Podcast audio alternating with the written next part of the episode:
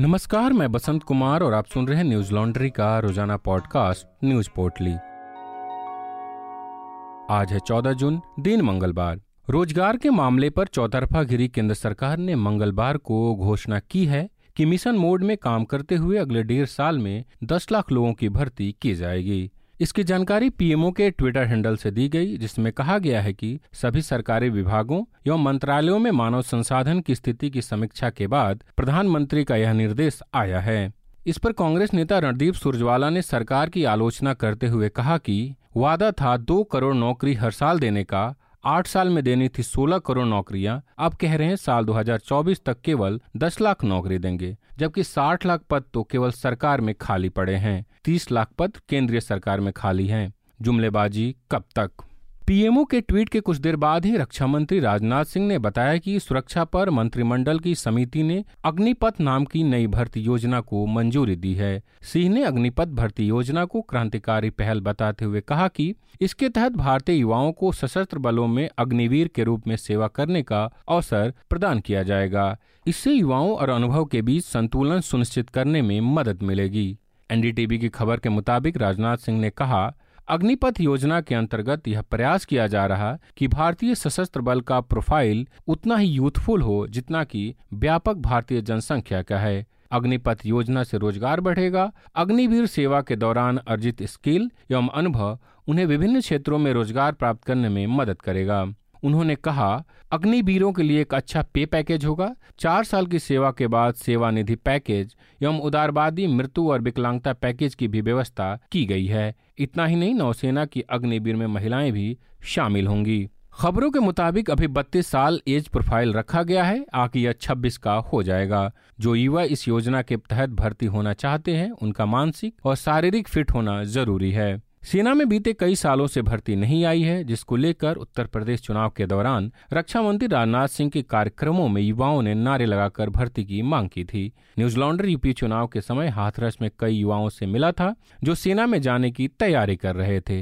भर्ती नहीं आने से नाराज युवाओं ने बताया था कि भर्ती नहीं आने से ओवर एज होने वाले युवा आत्महत्या करने को मजबूर है।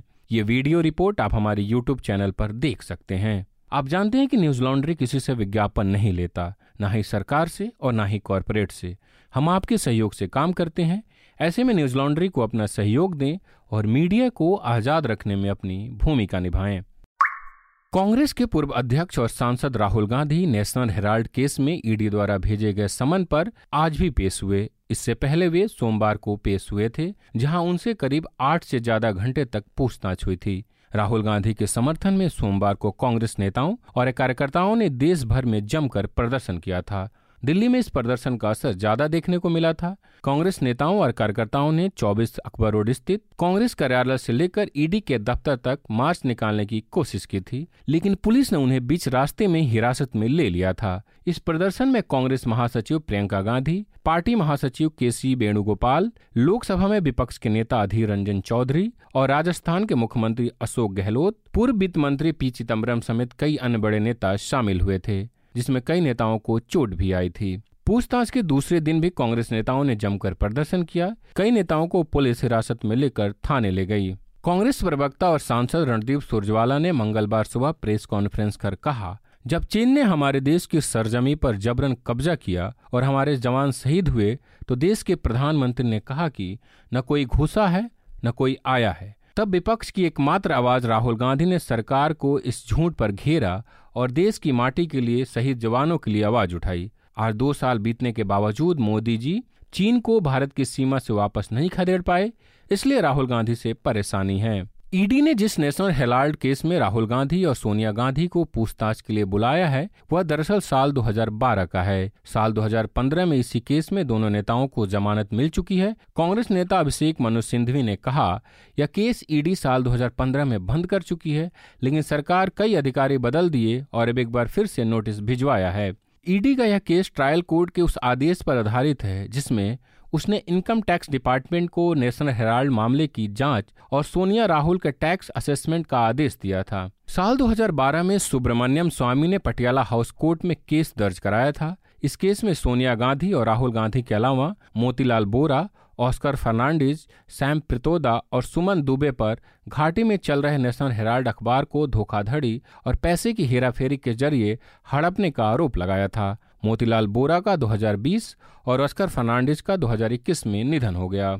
स्वामी के आरोपों के मुताबिक कांग्रेस नेताओं ने नेशनल हेराल्ड की संपत्तियों पर कब्जे के लिए यंग इंडिया लिमिटेड यानी YIL नाम की एक कंपनी बनाई और उसके जरिए नेशनल हेराल्ड का प्रकाशन कराने वाले असोसिएट जर्नल लिमिटेड यानी AJL का अवैध तरीके से अधिग्रहण कर लिया। स्वामी का आरोप था कि ऐसे दिल्ली के बहादुर शाह जफर मार्ग स्थित हेराल्ड हाउस की 2000 करोड़ रुपए की बिल्डिंग पर कब्जा करने के लिए किया गया था। जून 2014 में कोर्ट ने आरोपियों को समन जारी किया। इसके बाद अगस्त 2014 की ईडी ने स्वतः संज्ञान लेते हुए मनी लॉन्ड्रिंग का केस दर्ज किया। साल 2016 में कांग्रेस पार्टी ने इस केस को रद्द कराने के लिए सुप्रीम कोर्ट का रुख किया था। तब कोर्ट ने कार्रवाई रोकने से इनकार कर दिया था, लेकिन व्यक्तिगत पेशी से छूट दे दी थी। कांग्रेस के नेता इनकम टैक्स विभाग द्वारा जारी जांच के खिलाफ सुप्रीम कोर्ट गए, लेकिन कोर्ट ने जांच पर रोक लगाने से इनकार कर दिया। इसके बाद 2018 में केंद्र सरकार ने नेशनल हेराल्ड परिसर के पट्टे से एसोसिएटेड जर्नल लिमिटेड को अलग करने का फैसला किया, जिस पर 2019 में सुप्रीम कोर्ट ने रोक लगा दी। असम की राजधानी गुवाहाटी के नेजारपुर में मंगलवार को हुए लैंडस्लाइड में 4 लोगों की मौत हो गई। लैंडस्लाइड के कारण मलबे में जिंदा दबने वाले सभी मजदूर थे। पुलिस के मुताबिक वे चारों इलाके में किराए के मकान में रह रहे थे और निर्माण कार्य में लगे हुए थे। ANI ने ACP नंदिनी काकाती के हवाले से लिखा, हमें आसपास के स्थानीय लोगों से पता चला है कि घर में 4 मजदूर रह रहे थे और शायद उन्हें इस घटना की जानकारी नहीं थी। जब वे रात को सो रहे थे, घर की दीवार टूट गई थी और पहाड़ियों की मिट्टी घर में घुस गई और मजदूर मलबे में फंस गए। अब तक हमें पता चला है कि 4 लोग मलबे में फंसे हुए हैं और हमारा खोज और बचाव अभियान जारी है। 4 में से 3 धुबरी से और 1 कोकराझार से है। गौरतलब है कि पिछले महीने भी असम में बाढ़ का प्रकोप देखने को मिला था। तब 18 लोगों की मौत हो गई थी और 31 जिले इस बाढ़ से प्रभावित हुए थे। असम राज्य आपदा प्रबंधन अथॉरिटी के मुताबिक इस आपदा से 6,80,118 लोग प्रभावित हुए थे। असम में सोमवार रात से ही बारिश हो रही है। गुवाहाटी के कई इलाकों में जल जमाव की स्थिति है। वहीं गुवाहाटी रेलवे स्टेशन के कुछ हिस्सों में पानी भरा हुआ है। बारिश के कारण गुवाहाटी अंतर्राष्ट्रीय हवाई अड्डे पर भी उड़ानों की आवाजाही में समस्या आ रही है। भारी बारिश को देखते हुए असम सरकार ने मंगलवार को गुवाहाटी और आसपास के इलाकों में लोगों के लिए एक सलाह जारी की है कि जब तक बहुत आवश्यक न हो बाहर न निकले। साथ ही राज्य सरकार ने आपात स्थिति में जिला प्रशासन से 1077 86 38 11 22 97 पर संपर्क करने की सलाह दी है। बता दें कि भारतीय मौसम विभाग ने भी अगले 3 दिनों के लिए असम और मेघालय में भारी बारिश के लिए रेड अलर्ट जारी किया है। हाल ही में 9 जून को मेघालय में भी भारी बारिश के कारण हुए लैंडस्लाइड से 4 लोगों की जिंदा दबकर मौत हो गई थी। अलग अलग जगहों पर हुई इस घटना में एक ही परिवार के 3 सदस्यों और एक 2.5 साल का बच्चा लैंडस्लाइड के मलबे में जिंदा दब गया। पश्चिम बंगाल के पूर्व मंत्री अमित मित्रा ने केंद्रीय वित्त मंत्री निर्मला सीतारमण को एक पत्र लिखा है। उन्होंने पत्र में वस्तु एवं सेवा कर यानी GST के साथ राज्यों को मिलने वाले मुआवजे को इस महीने के बाद अगले 3 से 5 साल के लिए जारी रखने की गुजारिश की है।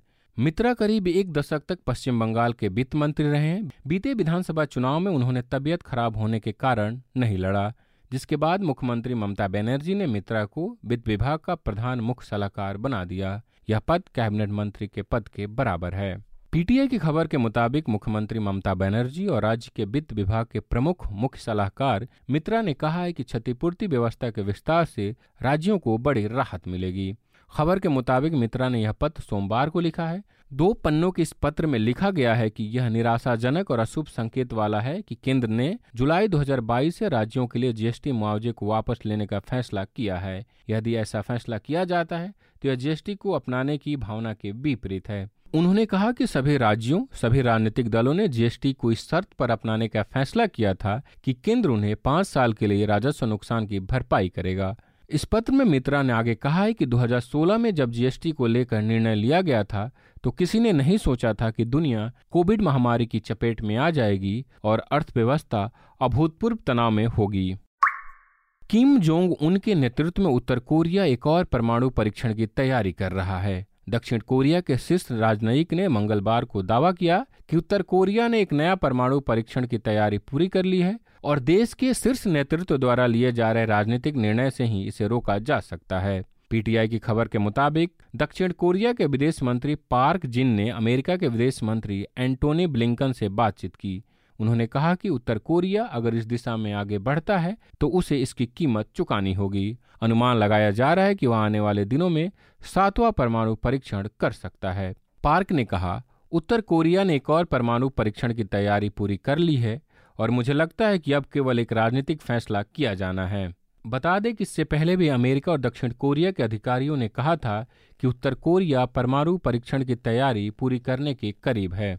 इंडियन एक्सप्रेस ने दक्षिण कोरिया की सेना के हवाले से लिखा है कि उत्तर कोरिया ने सोमवार को समुद्र की ओर से तोप के गोले का परीक्षण किया था। यह परीक्षण किम जोंग उन द्वारा बाहरी खतरों से निपटने के लिए अधिक रक्षा क्षमता का आह्वान करने के कुछ दिनों बाद किया गया है। उत्तर कोरिया के तोपखाने के परीक्षण उसके मिसाइल प्रक्षेपणों की तुलना में बाहरी ध्यान कम आकर्षित करते हैं।